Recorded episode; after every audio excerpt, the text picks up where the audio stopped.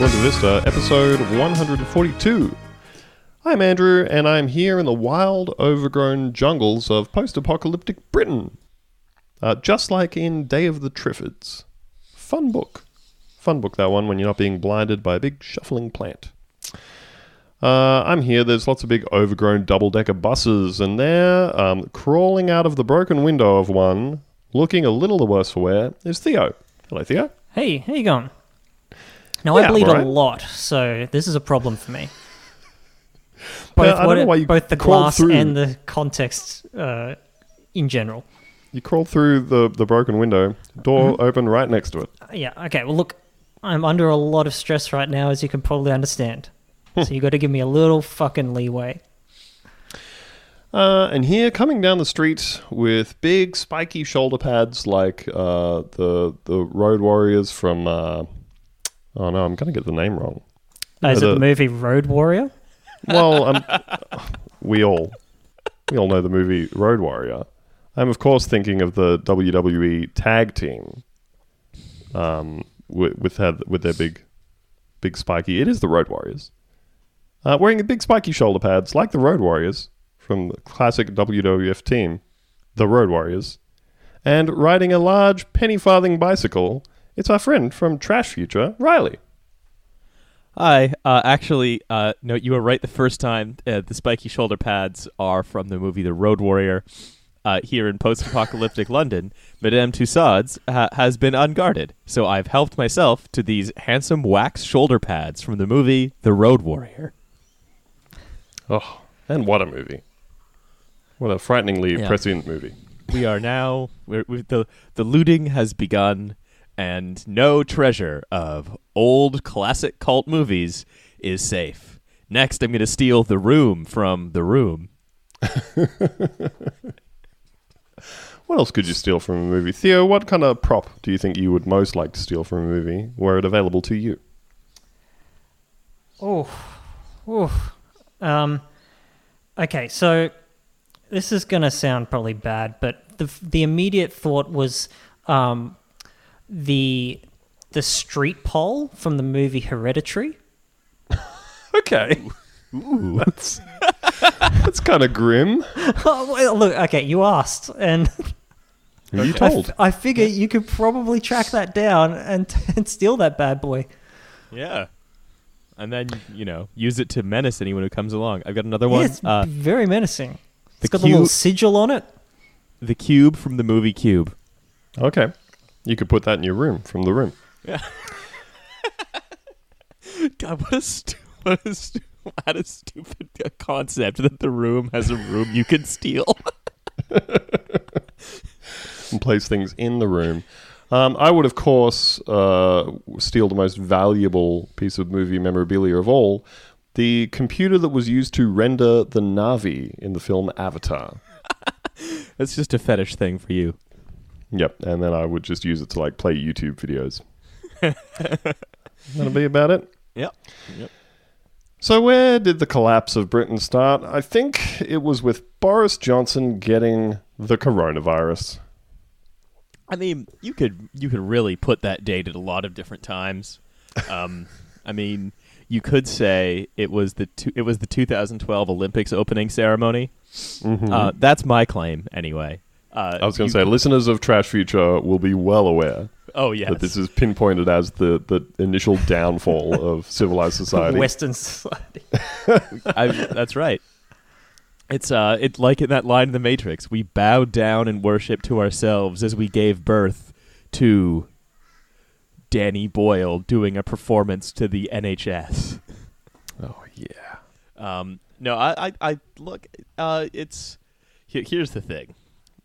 Boris Johnson has coronavirus. Yes, lots of people are focusing on that, but very few people are focusing on the fact that Matt Hancock, the most precious cabinet boy of all, the Labrador that they've put in charge, the Labrador that looks like a man that they've put in charge of the health and social care system in this country, also has coronavirus, and I, I, I can't have to say I genuinely wish him a speedy recovery. He seems like a nice man. God, I just looked up his photo and he absolutely looks like every person that ever got yelled at on the thick of it. Uh huh. That's right. Just Just a man built for eating shit. one time, one time he ate a stroopwafel on live te- on, on on not on live television on like Good Morning Britain. Like before he was good to be interviewed. No, it wasn't Good Morning Britain. I think it was Piers Morgan and Susanna Reid.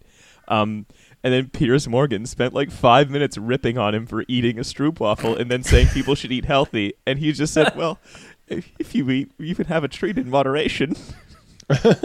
All good boys can have treats. And, You and, can I have a stroop waffle every now and then in it. Matt Hancock as a as a poor Victorian orphan, just uh, tr- just wo- just listlessly parkouring around the city, wishing his parents would come home.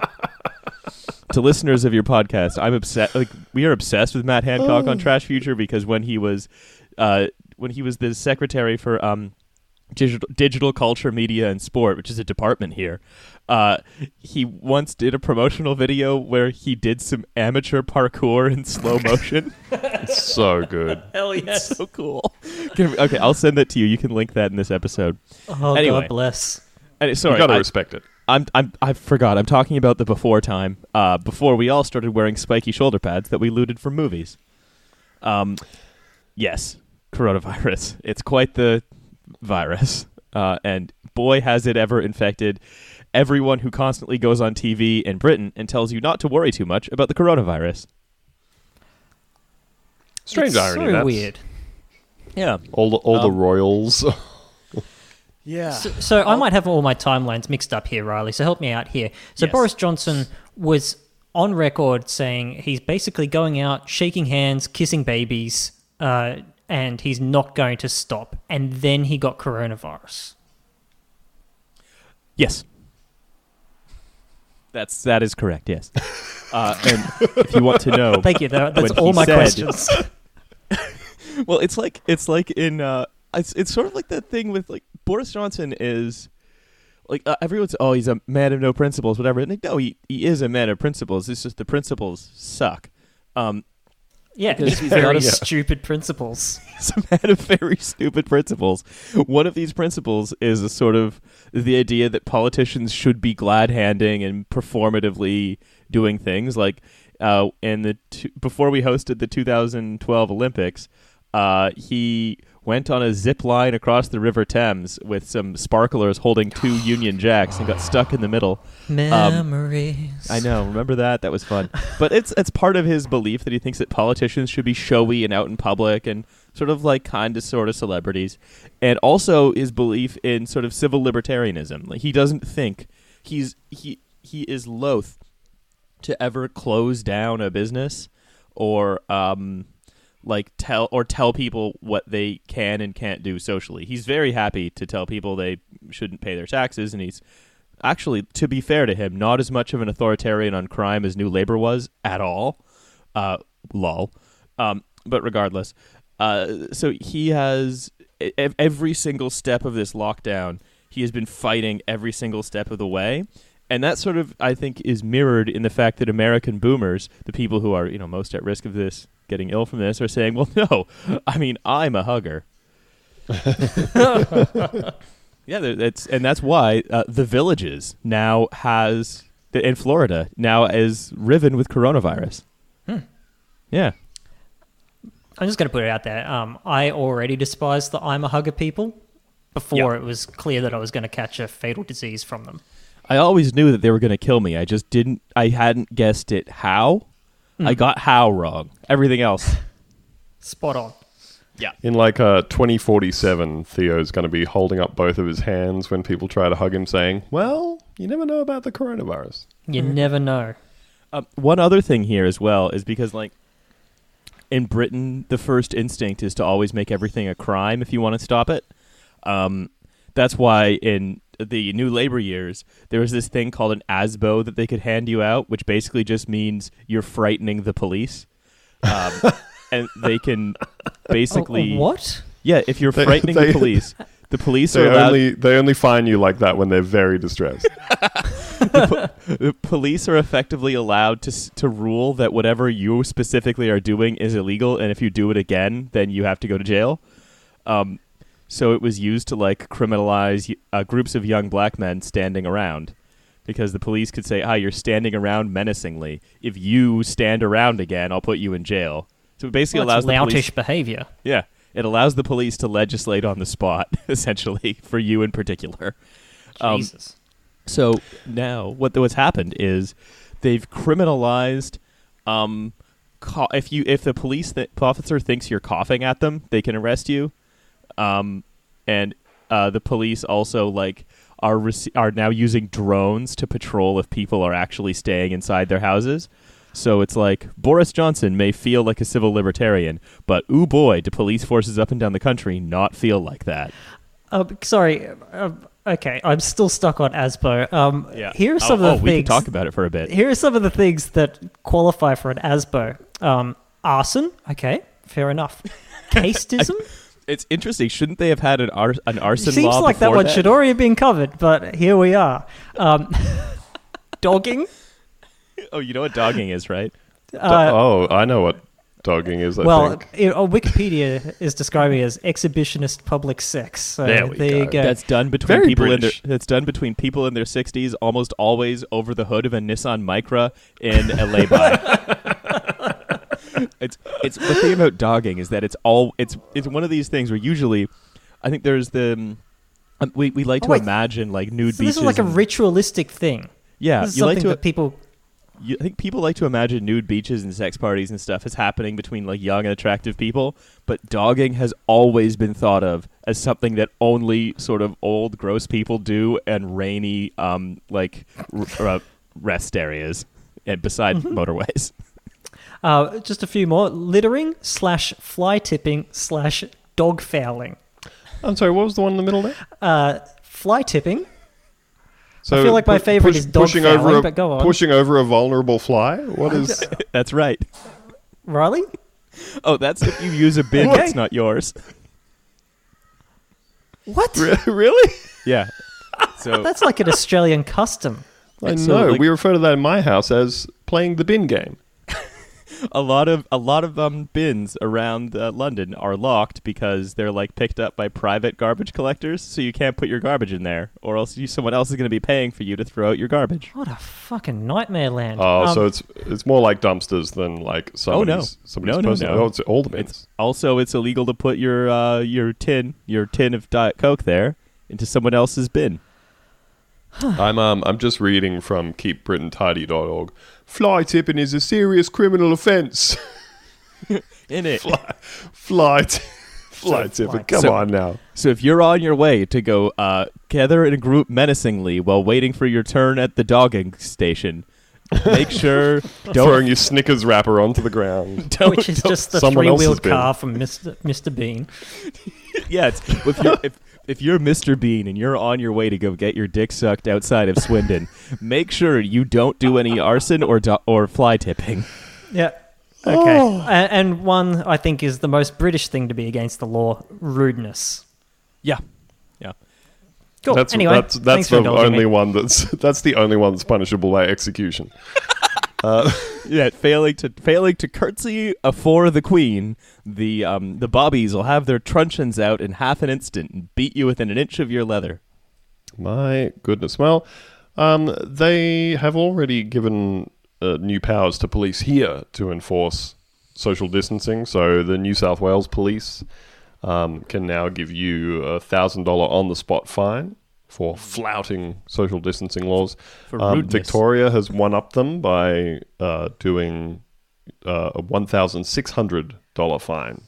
So, except the New South Wales police, because they are the New South Wales police, um, they don't need to know what the laws are to enforce them. They just kind of need an idea. They need to have half heard some words while they were listening to a morning briefing. Law's more of a out- feeling, man. Yeah, yeah. It's more of a kind of vibe. You hear some Yeah. key phrases and then you go out and you interpret the law you know um, so they've they've already been out there apparently giving people thousand dollar fines for like standing too close to their own husband in like line to pay for something Oh yeah, the British police Uh, have been doing this as well. yeah Um, and you know what this re- you know what this puts me in mind of? In what piece of fiction is a lawyer, a judge, and a police officer wrapped up in the same person? judge dredd It's Judge Dredd. They're all Judge Dredd. Coronavirus has turned every cop into Judge Dredd. Judge, jury, and executioner. Oh, he's being rude, isn't it? Blam, blam, blam. Oh, he's he's he's, he's got illegal coronavirus. I think he's coughing near me. Um, Oh, oh, he's coughing into that bin, isn't he? coughing into someone else's That's bin. not your bin. Oh my goodness. So yeah, we are we are already getting there. Um, of course, some other things are changing as well. Um, the so the the New Start allowance, which in Australia is for you know the dole colloquially, except um, conservative governments and and the Labor government as well over preceding years have done their absolute best to make sure that it's not actually you know welfare for people who are not currently employed. Instead, it's Uh-huh. um, it's a job seeker allowance, which means that you have to be proving to them through your quote unquote mutual obligations that you are looking for an appropriate number of jobs and attending an appropriate number of meetings and all these sorts of things in order to qualify um, for your pittance that they throw to you. Oh yeah, we do Now- the same thing.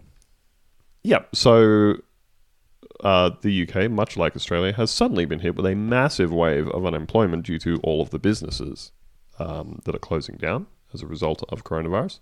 So they have now introduced. Um, so what, one of the things they initially did was they effectively doubled the New Start allowance, which a lot of people, like the Australian Unemployed Workers Union, have been pushing to have raised for years now. So, so wait, wait. Are you saying it's gone from a pittance to tuppence? Jesus Christ. Tuppence for your murder. That's a, it's a reference to last week's That's a good episode. episode title. And a threat. um, so so yeah, basically they've they've been able to immediately in one fell swoop double that amount. Um, people haven't been able to get it raised by anything for however long. And uh, Stuart Robert, notorious dipshit MP for uh, services, rendering services, was on Alan Jones's show, and he was like, "Oh yeah, but you know, there's all these people out there lining up to claim uh, unemployment, and they're all people who've looked after themselves their whole lives and been totally independent, you know." So basically, right off the bat, they've immediately gotten into their deserving poor and their undeserving poor. So this routine. unemployment is different. So if your if your business closes, if your employer closes down because uh you know uh, maybe they're like move all the jobs to another country, that's because you didn't work hard enough. But if your employer closes down uh, and you work at a water park and it's because of the virus, then that's an act of God. And these two things are different. Well, what's wildest about this is not just that they increased New Start, but they increased it by so much for all of the all of the people who are suddenly eligible for it. Um, they increased it by so much that anybody who was previously working on minimum wage and has now gone onto the new New Start payment will be getting a pay rise. Oh, good. Um, yeah, which is absolutely good. Um, they've also just announced today, and bear in mind, you know, by the time you hear this episode, maybe this will have changed another five times or whatever as as things are going at the moment.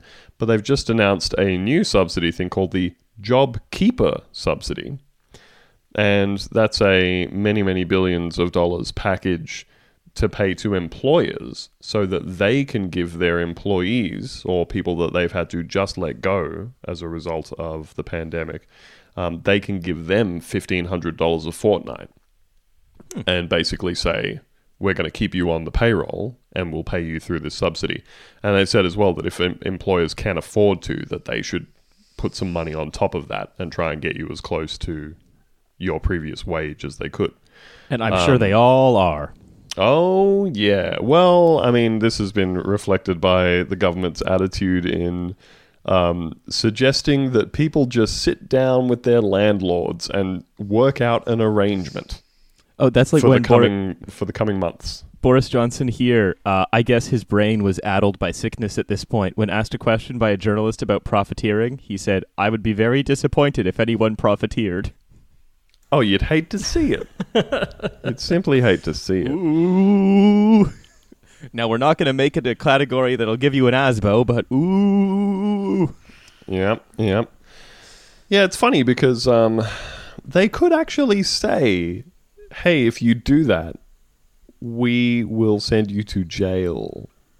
But strangely enough, they always um, they always stop short right at that. No, point. we've got a long history of our politicians going like, guys, if you businesses, if you do the wrong thing on this, uh, mate, mate, oh, look, Oh, oh, look, Oh. mate, if you don't, if you, Oh. oh. look, any of this funny business, new businesses, uh, we'd hate to see it, and uh, oh, you're gonna get You know everyone what? worked up.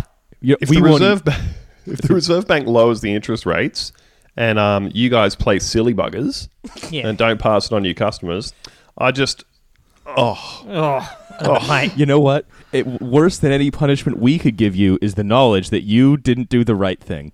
Yes. There is nothing worse actually than when your prime minister says, "I'm not mad." Yeah, I'm just, I'm just unactionably disappointed. yeah, yeah. Um, it's, it's when when he tell he tells business to hey, smarten up. Hey, hey, come on, man. Take a look at yourself. That's you not know? good stuff. Put down that sack of money. Take a look at yourself in the mirror.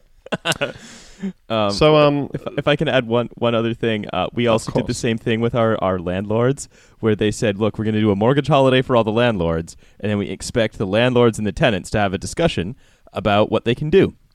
And then everyone was like, "Hey, that's not enough." So they said, "Fine, fine, fine. What we're going to do is we're going to say, if you lost your job due to coronavirus, you can suspend your rent for three months and then pay it all back then."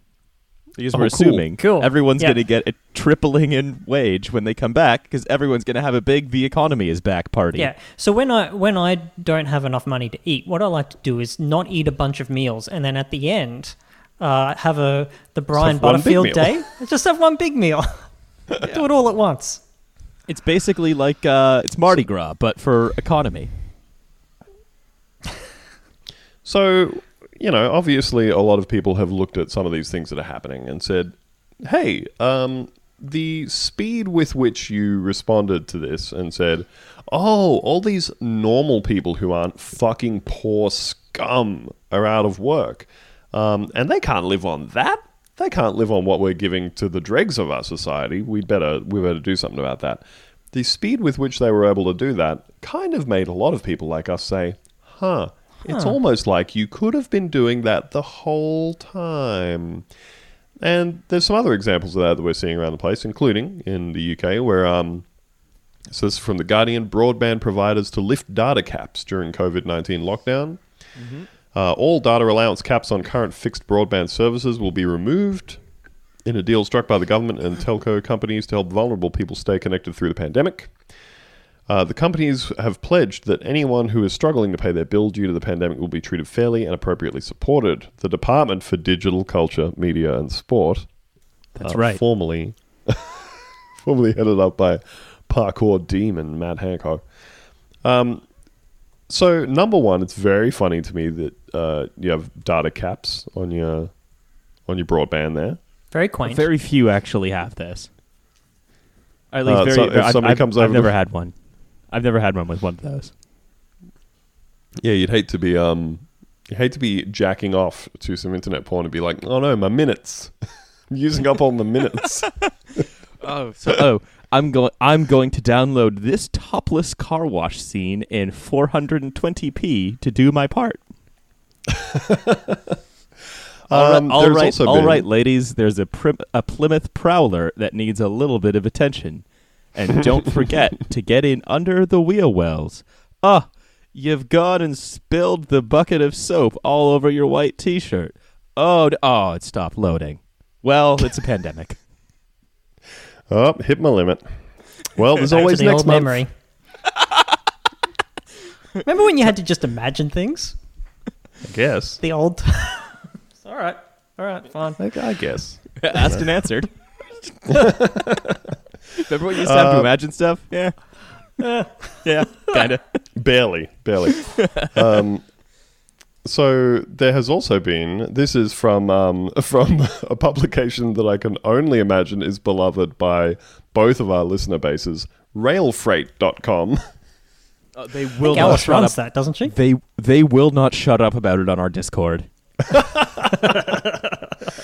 Uh, UK partial rail nationalisation to battle Oh. coronavirus. Oh, Oh, The UK Oh. has partially nationalised its railways as a temporary measure battling the coronavirus crisis. Ah. rail Just- freight just- remains in commercial hands while the UK government has taken charge of the passenger rail network. Hmm. All commercial franchisees have been suspended for at least six months from today. Given that the infrastructure manager Network Rail is a government agency, that leaves freight as the most significant commercial operation on the British railway network. here, here- tell you what, I, I started antidepressants about 10 days ago, and I think it just kicked in. here's the think here's here's right the now. thing though. All you, you'd expect, I think, all of the um, sort of cynical pieces sh- pieces of shit who've been like talking about how oh the labor manifesto is impossible, it's bizarre, it'll make us Venezuela or whatever, are now like that a conservative government is doing it, are responding to it pretty well. And Yep. you, you know what else? That's actually not true. They're still concern trolling about how this is like partially nationalizing the rail network during a pandemic is going to turn us into Venezuela. Huh. Yeah. So like they're they're Keeping it real. Keeping now it real. this is this is not universal. I mean the massive the the budget that first announced this sort of set of coronavirus measures and so on, uh, announced by Rishi Sunak. The um, Daily Mail drew a gigantic, slightly horny cartoon of him holding a big syringe of money and called him Doctor Feelgood. Um, but Baller. like God. a lot a lot of the op-ed writers are now sort of mirroring the um, the Trump position because they know that Trump is the much stronger pull on the conservative movement than Boris Johnson is generally, especially now that Brexit is more or less settled. Um, although it's almost certainly going to have to be extended because everyone is ill. Um, uh, they all got notes from the doctors. Uh, anyway, uh, they're like now being like, oh, don't don't treat broadband as a utility. Don't close stuff down. Ah, it's Venezuela, Venezuela. It's just the flu, Venezuela. You know, meanwhile, Venezuela is actually responding very well to this crisis, of course. anyway, Yeah. I just I think it's very interesting. Like people like Daniel Hannan um, are saying that like uh, giving people repl- replacing people's wages uh, during the crisis is akin to the annona in ancient Rome, which was a distribution of free grain to people in Rome. Oh, yeah. There was another guy um, who uh, who said the exact same thing. He was an American author, and he posted. Uh, he got um, called out by Mike Duncan, the guy. It's the that, same guy. Um, same same guy. Oh, wonderful! and then he yeah he posted his own book, going, "Oh, have a look at this! This two and a half star on Amazon." Uh, and immediately got dunked on by Mike Duncan with his own History of Rome book. God yeah, that's bless him. because that's because the the British upper class, especially those that have come through like Eton and Oxbridge and stuff, are sort of groomed to be able to always high road anybody because everyone in Britain just defers to them. And so anytime they interact with someone who's just not going to defer to them and they try to high road them with like their self-published pamphlet on why like, you know, the ancient Egyptian pharaohs were akin to like the Mark Zuckerberg of today or whatever, then they just constantly embarrass themselves anytime they get out of their soft play area that is this island. So, so I guess I wanted to I wanted to ask you for a little prognostication mm. because this is clearly a thing that's going to need to continue Yes. in in more and more significant ways. Like Oh, yeah. governments are going to have to continue to step in and say, we simply cannot let you know hundreds of thousands or millions of people be put out into the street. We can't let hundreds of thousands of people starve to death. Um, you know, America seems let- like it's gonna. well, yeah. I mean, like that's the that's the comparison is that that country has reached a point of everybody's meant to be looking out for themselves, and private healthcare is magically meant to be taking care of everything, and they're the ones with the skyrocketing new cases, and they're also kind of not testing anybody, which indicates that the actual cases that they have are probably far, far, far beyond that. Um, and we had Trump today saying hey, if um, what was it that he that he said? He was talking about the percentage of the population So saying, you know, if it was fatal, then it could be up to however many millions of deaths. So Yeah. if we're able to get out of it with only like 100 to 200,000 deaths, you can say that we've done a really, really good job. Yeah. So because he loves he loves when- numbers, and a million Yeah, is a really big number, and a hundred thousand is like a medium number because he only thinks in terms of scale. Um, the only numbers he has a detailed, uh, the only numbers he has a detailed view on are TV ratings, which uh, he's been uh, suggesting is the reason why the media is criticizing him, is because his press conferences are getting way better ratings, akin to the season finale of The Bachelor, than any of their coverage. that's uh that's the the main thing that the media are concerned about. He's Yeah. taking my ratings. What I, the other thing I find very oh my ratings he's ta- he's taken them along with this movie memorabilia.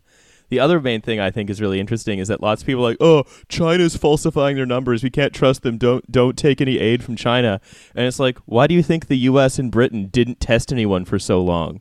That's Mm. another way to f- keep your numbers artificially low. Absolutely. And and yeah, so I think I think America we can look at and say here's the case of a country that has spent as long as possible just basically, you know, hand waving this away and saying this isn't really a thing and it'll probably sort itself out. Um, it clearly is a thing that is not sorting itself out and requires massive intervention. We can see the countries where there has been massive intervention have have been having the most impact. Um, but it's still obviously nobody has any idea of how long any of this is going to Like, go on for what, at this what point. If, what if it is actually going very well in the U.S. and it isn't going very well in any of those other countries, and this is just being made up by CNN because they're jealous of Trump's ratings? What do you think the chances of that are? Like 20, I will 40%? apologize. I will apologize to Donald Trump on the show if that is the case. but um, so so I guess what I what I wanted to ask you for in a in a very non-committal um, prediction kind of way is what do you sort of see happening as ironically lots of conservative governments are being forced into this position of acknowledging that actually a government can just look after people and actually uh, money is just kind of made up and national debt isn't really a problem and you know you can effectively just write a big blank check for yourself. Um, you can commit to spending however much money it's going to take governments can nationalize rail services they can produce their own medicine they can you know pour massive amounts of money into their health services. What's going to happen on the other side of this? What happens you know when we get to a point of saying okay things are starting to get back to normal and now we're going to like you know sell sell the the railways again and everybody can go back to paying a shitload of money to travel on the train and you can all go back to getting jarred on your rent and everybody can go back to you know like like the the the new start allowance here to me is going to be the ultimate example I find myself wondering is our government going to then get to the point of sort of going back to normal and saying, oh, well, you know, it's kind of there now? Or are they actually going to say, well, time to take, like, drop it back down to below the poverty line? What what can possibly happen past this point? Well, okay, a few things. Number one, there's this long-standing uh, uh, theory that when you create entitlement programs, they create constituencies around themselves. So that's why it was relatively simple for the for the conservative movement in the U.S. to effectively gut Obamacare because it wasn't an ob- big, obvious entitlement that people got and understood, um, and that they Mm. rallied around. That's why it's uh, very difficult, and it's taken like 40 years of sustained full frontal assault for conservatives to try to cut and privatize the NHS in Britain, and they still really haven't managed to sort of get the bulk of it. So the question is: Are these entitlement programs going to have cre- that created around coronavirus going to have created constituencies around themselves such that they're very difficult to reduce now that it's been shown to be possible? I mean, you can't dismiss out of hand the idea that like you could use this this say, okay, well, we've spent a ton of money, time to go back to hyper austerity. But that's just one end of it. So I, I, I say on, I've said on Trash Future like capitalism as we know it is over. Doesn't mean capitalism is over. It Doesn't mean austerity is over. It doesn't mean exploitation is over. It means the sort of free flow free flow of capital with low with low government interest rates with lots of competing firms and and so on and so on is probably over, and we're going to see a much more clientelist, feudalistic, state capital uh, vision of the future because we can just support uh, we can p- the state is allowed to pick winners and support them using expansive monetary policy. So that's my sort of d- grim prediction. Uh, the extent to which these programs create and mobilize constituencies around themselves, the extent to which like it's understood that homelessness is a political choice because like most count all councils have been instructed to house all rough sleepers. Uh, Mm. so it's like, oh, so we could have we could have just done that, huh? We just didn't. You know, uh, th- uh, the the the narrative that austerity was a political choice is now no more clear than ever. But just making that narrative clear is not enough to end to end the sort of logic of austerity forever. So, uh, to answer your question, I mean, I fundamentally don't know, but there's one thing that I do know. So I don't know. I just know the metric by which we can know if it will be a good outcome or not. But here's one thing I do know, which is that having beaten back their left populist challengers, and unfortunately, I have to eat shit on my prediction that Labor will still be a relatively left-wing party because of its large membership. Nope, we got beat. We got beaten in the election, and then um, it looks like the membership has basically been cowed into voting for Keir Starmer because uh, Rebecca Long Bailey just isn't inspiring the kind of like political involvement that Corbyn did. Keir Starmer has picked Rachel Reeves as his likely cabinet secretary, who in two thou- likely shadow uh, chancellor, who said in 2013 that Labour isn't the party of unemployed people and would be tougher on benefits than the Tories. And so, it's, and so it's the same thing as picking Joe Biden as the Democratic nominee where the only defenders of neoliberalism as we knew it that existed from 1980 to 2008 stra- slash 2020 left are going to be Labor and Democratic parties because they're losers. Yeah, I think that's about right. And, you know, it seems to be about the same here. Um, same sort of thing as always. I mean, th- there's there's been so many points here of things that have clearly needed to happen where the Labour Party would have been in a great position to say, hey, look at you suddenly raising New Start because you're acknowledging that people can't actually live on what you've been paying them on New Start. We committed before the election to raising New Start. We would have already had this in place. But instead, their commitment was uh, we pledge to, at some point in the first year of being elected, do a review of New Start entitlements. Just absolutely weak bullshit. And uh, I feel like a lot of it is like that across the board. It's exactly what uh, what you're talking about with, um, yeah, just just the just the general neoliberal flavor of, of most of the things that Labor um, put forward as policies before the election. Even if they were good, they were still so means tested and specific and such a tight little bracket of something where it was like, you know, we'll introduce uh, dental care on Medicare for people over 60 and uh, like cancer treatment in these specific scenarios. And again, it's like you're saying about um, about Obamacare. It's not something people can look at and say, if I support that party, then everybody in the country gets this. This one thing I can point at and say, I understand that. I understand it, and I understand who gets it. And they didn't commit to any of those things. Instead, it was all these little mean tested bits of weirdness. And so now, while you know, while the Liberal Party, while the Conservatives are turning around and saying we're doubling New Start, we're giving money to employers to keep people employed, we're you know talking to people about rental obligations and all this sort of stuff, they don't have anything that they can turn around and point to and say we were already trying to do that. We were the party that was already trying to set all these things in motion. They completely lost the opportunity to do any and all of that. And now they're just kind of sitting there with their thumbs up their asses going, yeah.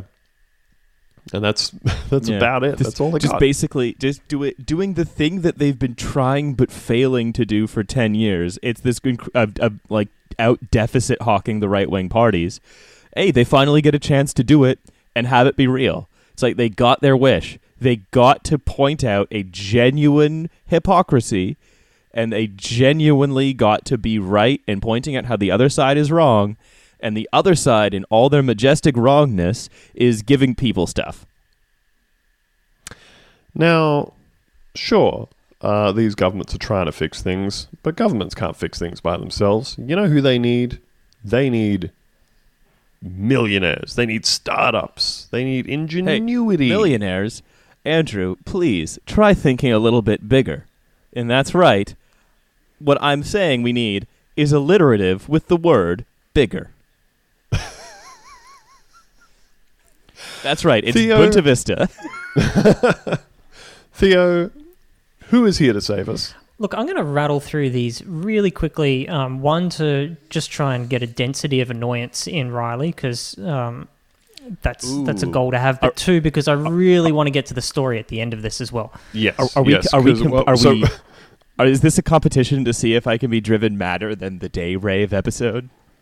Oh, I cannot. I can't hope to um, compete with that. I'm that is a lofty sorry. goal. That's, That's a lofty a- goal. Uh, that's a that's a long that's But- a long road. But um, look, absolutely. So the tech the tech bros they've all gotten together and they've done the one thing that they two things I'm going to say two things that they know how to do. Uh, one, Facebook, Microsoft, Twitter, WeChat, TikTok, Pinterest, Slack, and Giphy, are all putting together a hackathon to solve the coronavirus pandemic. They're, What- they're, what they're video all- sharing? What video sharing service is going to help with this, other than one that like I don't know is so good that it gets people to stay at home? I, I don't. I don't know. Um, so Mark Zuckerberg says, uh, "I'm hopeful that some useful prototypes and ideas will come out of this. Features like blood donations and crisis response were first built during hackathons and now used by millions of people worldwide." And here's the thing: we already know the fucking things that we that we need. You just ask people. You ask people, "Hey, what do you need?" and they tell you, and then you go and do it. There's this whole layer of obfuscation that if you get a whole bunch of people with absolutely no domain knowledge with you know epidemiology to all sit in their individual horrible rooms over a Zoom chat that they're all going to type in a keyboard and somehow you know be the one to solve coronavirus uh, is maddening to me. But of course, it is the one of the only two things that they know how to do. The other thing they know how to do uh, is use blockchain. Yes. So here's some headlines I hated from Forbes. Oh no! Five ways blockchain can unblock the coronavirus medical supply chain. Uh, block, this is from GovTech. Blockchain emerges as useful tool in fight against coronavirus. Um, I read it and it, it doesn't. Uh, I, Yeah. I'm pretty sure It we're still waiting for it to emerge as a useful tool of some kind, aren't we? uh-huh. Wait, I, Uh, I didn't from know that you could yeah. somehow put use a blockchain as a replacement for a ventilator. Uh, you can't use blockchain as a replacement for anything, uh, but we will Especially keep money, trying. it turns out. But but wait, what what if what if you just what if you want to pump a lot of uh, uh, uh, CO two into the atmosphere in exchange for some No, delicious right. heroin Abs- absolutely. Um, or a murder? and uh, and from uh, FinExtra, which is a very different site from Findom Extra. Um, so careful of your bookmarks. Um, blockchain and coronavirus could it prevent future pandemics? Question mark. Uh, the answer is no. no. No. No is the answer. well, maybe. I don't know. What if the pandemic is a pandemic of useful applications of a distributed ledger technology? Yeah. what if, Riley? Then how stupid would we look?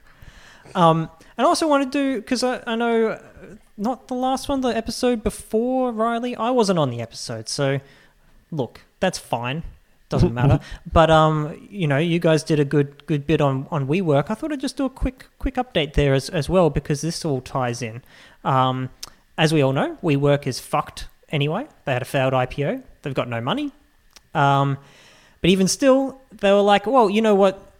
Uh, it beats having no money uh, is having less money by doubling the amount of locations for some reason. So they planned Mhm. this year, 2020, to double the amount of locations that they have open.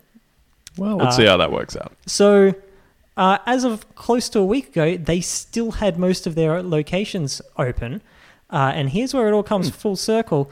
At the time, they were offering a hundred dollars per day bonus for WeWork employees to come into the to the office. Paying money to spread the pandemic, baby. Huh. They were Wait, one of their one were- of I- I love this. One of their um one of their new investors was a Mr. C virus. Oh. all right. That boring I'm on the out I'm the on way. the C virus diet. Uh, it's time to get on to the article that I have been waiting the whole time. Uh, this is from The Guardian. This is from uh, a dear friend of the show, Naaman Zhou. Uh, astrophysicist gets magnets stuck up nose while inventing coronavirus device. Yeah, that's right. Riley, have you seen have you seen this? Oh yes, uh, I'm for context. I'm uh, I'm uh, quarantining in my girlfriend's family's house in West London, uh, and uh, yes, the the mother just sent to the WhatsApp chat uh, of the quarantine called Quarantine, which is very sweet. Uh, a screenshot of that of that article with the crying, laughing emoji. And yes, and she was right to do so. That's she was right. right to do so. Uh huh. Um, but you haven't read it yet.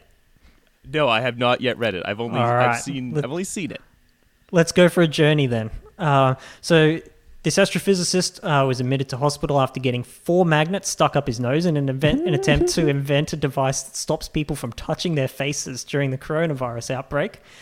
Uh, A- was delicious bit of irony there because I believe he wound up touching his face a great A deal lot. during this process. A- absolutely uh, in many horrible ways. Uh, so he was building a, he was building a necklace that sounds an alarm on facial contact. Uh, so he uh, this is a 27 year old guy who studies pulsars and gravitational waves, and he was livening up this boredom of self isolation with the four powerful neodymium magnets. And look, absolutely.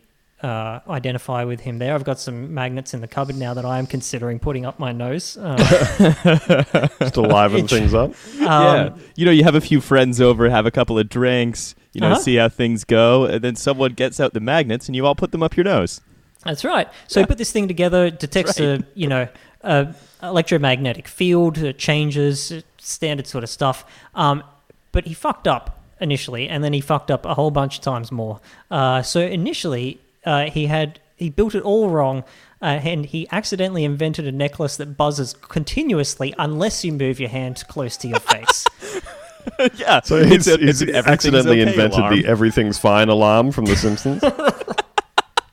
um, that was his, I I think, the, the least of his mistakes, though. That's Uh, true. He scrapped his scrapped that idea um, and was still a bit bored playing with the magnets. Uh, you know, same logic as clipping pegs to your ears. He says, "I clipped them to my earlobes, and then I, hold them- on, hold on, hold on. I Yep. would just, I would just like to point out how Mm-hmm. he, so he has framed this entire thing in talking to the paper as, uh, I have become a, a, a victim. I've become a petard victim um, as a result of my noble attempts to cure the world of the coronavirus. Yeah, Now, about halfway through, we have very quickly established he has not solved the problem at all. He has completely abandoned the pursuit and is now just kind of playing with the magnets. yes, The attempts to solve coronavirus have stopped by this point, and I think the fact that he has tried to link the two together is a little presumptuous on his part. It's the ideas process, though. You need this free flow of kind of thought and ideas. Um, so, much like one would clip pegs to your ears, uh, he clipped them to his nostrils, uh, and then so he clipped one to one nostril, and then clipped the other pair to the other nostril. So I can got- see where this is about to go wrong. okay, so so far so good. You've got one pair, one pair. He then removed the exterior magnets and the interior magnets clipped together on either side of his. Uh, what would that be called? Your Septum. septum. Septum, I'm going to say. There. Did he want that to happen? No. I'm I think go it might have no. been part of the ideas process.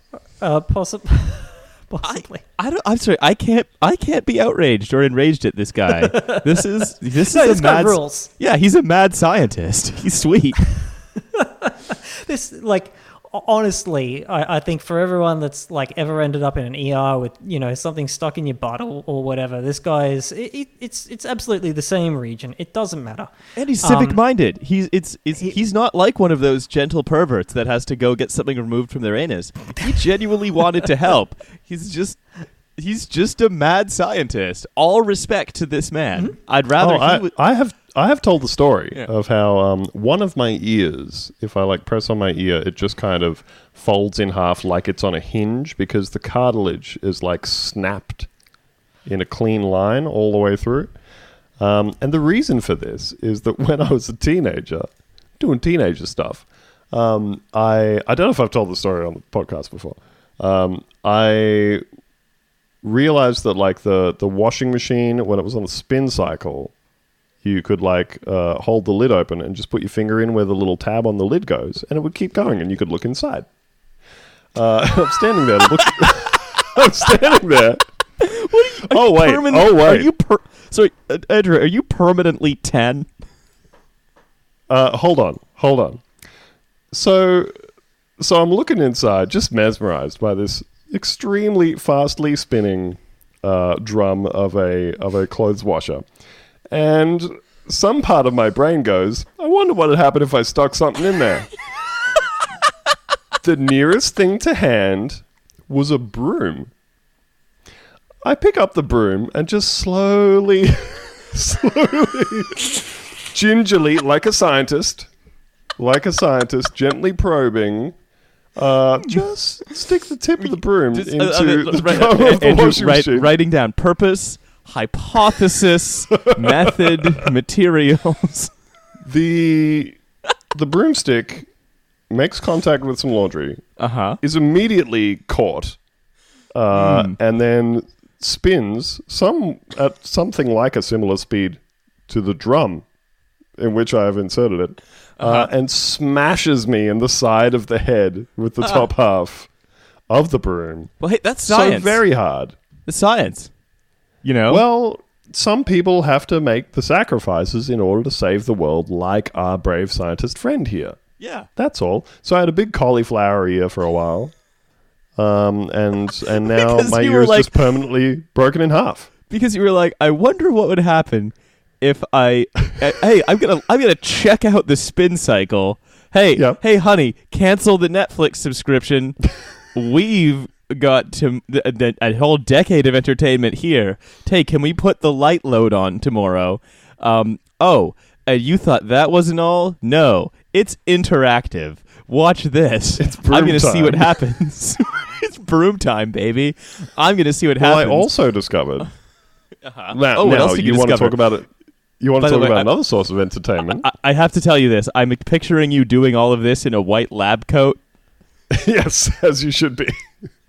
Um, also discovered you could do the same thing with the dryer, right? You just stick your finger in a little hole. Wait, I'm wait, assuming wait, wait, wait, before wait, I severely injured myself. I was gonna Yeah? say, was this after? well, but I reckon it was before. So you know, you know, like um, you know, like at a say say a, f- a fairground or some type such thing with amusements, that sort of thing. Uh, oh, do I know about like a- amusements? Do you know about amusements? they will have. Um, oh, that guy's like, amusing himself. Oi, Give that's him an fine, as- give him an asbo. um, they'll have like a tunnel that has a walkway along it, and the tunnel spins around the outside, and it makes you feel like you're losing your balance as you're going through. Uh, okay. Yeah, that sounds pretty amusing. Yeah. Uh, if you open up an empty clothes dryer, uh, but keep it running and stick your head inside and stare at the center of it, uh, after a minute or two, if you then step out of the dryer area, your brain will be very discombobulated and you will Hi. stagger around. I, I'm an, I'm I'm Andrew Law, and this is the laundry. Sorry, I did do an impression of you, but it came out British. Oh, so many hours in the laundry. I, welcome to JKS. I'm Andrew Law, and this is Laundry Day. Jackass. Oh my god. So Theo, we've established Uh-huh. that the science has ended at this point, and the man is just having fun. Uh, but he is not halfway done yet. So he's got two. he's got, got one one in each nostril. Um, he then is out of ideas. So he looks up a YouTube video, um, and there was an 11 year old boy who had the same problem, and the solution was more magnets. It's going well when the only other person you can find who's Uh-huh. fucked this up and needs help It's is an 11 year old. Uh, so you, you put them on the outside, and to offset the pull from the inside, so you know you want to pull them apart. So he's got them on the outside. Uh, he's pulling downwards to try and remove the magnets. They clip onto each other. He loses his grip, and then two magnets shoot up his left nostril. So we're up to three magnets in the left nostril, uh, one magnet in the right nostril. Uh, he then attempts to use pliers to pull them out, uh, but they become magnetized by the magnets in his nose. Every time I brought the pliers close to my nose, my entire nose would shift towards the pliers, and then the and then the pliers would stick to the magnet, Oh. and then he goes to the hospital. And So the, hos- the hospital's not doing anything right now. Crucially. no, the hospital they've got nothing better. to- It's so good that he was trying to help with the whole thing, and he's like, "By the way, I need you to take some time to sort out the many, many magnets up inside my nose." Yeah, I'm just trying to help. So I was Uh, doing some science when Anyway, you know the old lady that swallowed a fly?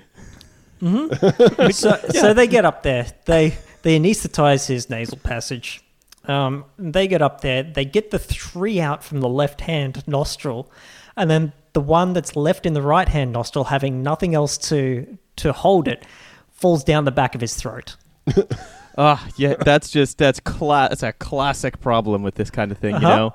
Well, You I mean, thr- every it's time. like a cliche. It's like a cliche, you know. Ah, you know, you get three magnets out, one falls down the back of your throat, you know. It's like that life.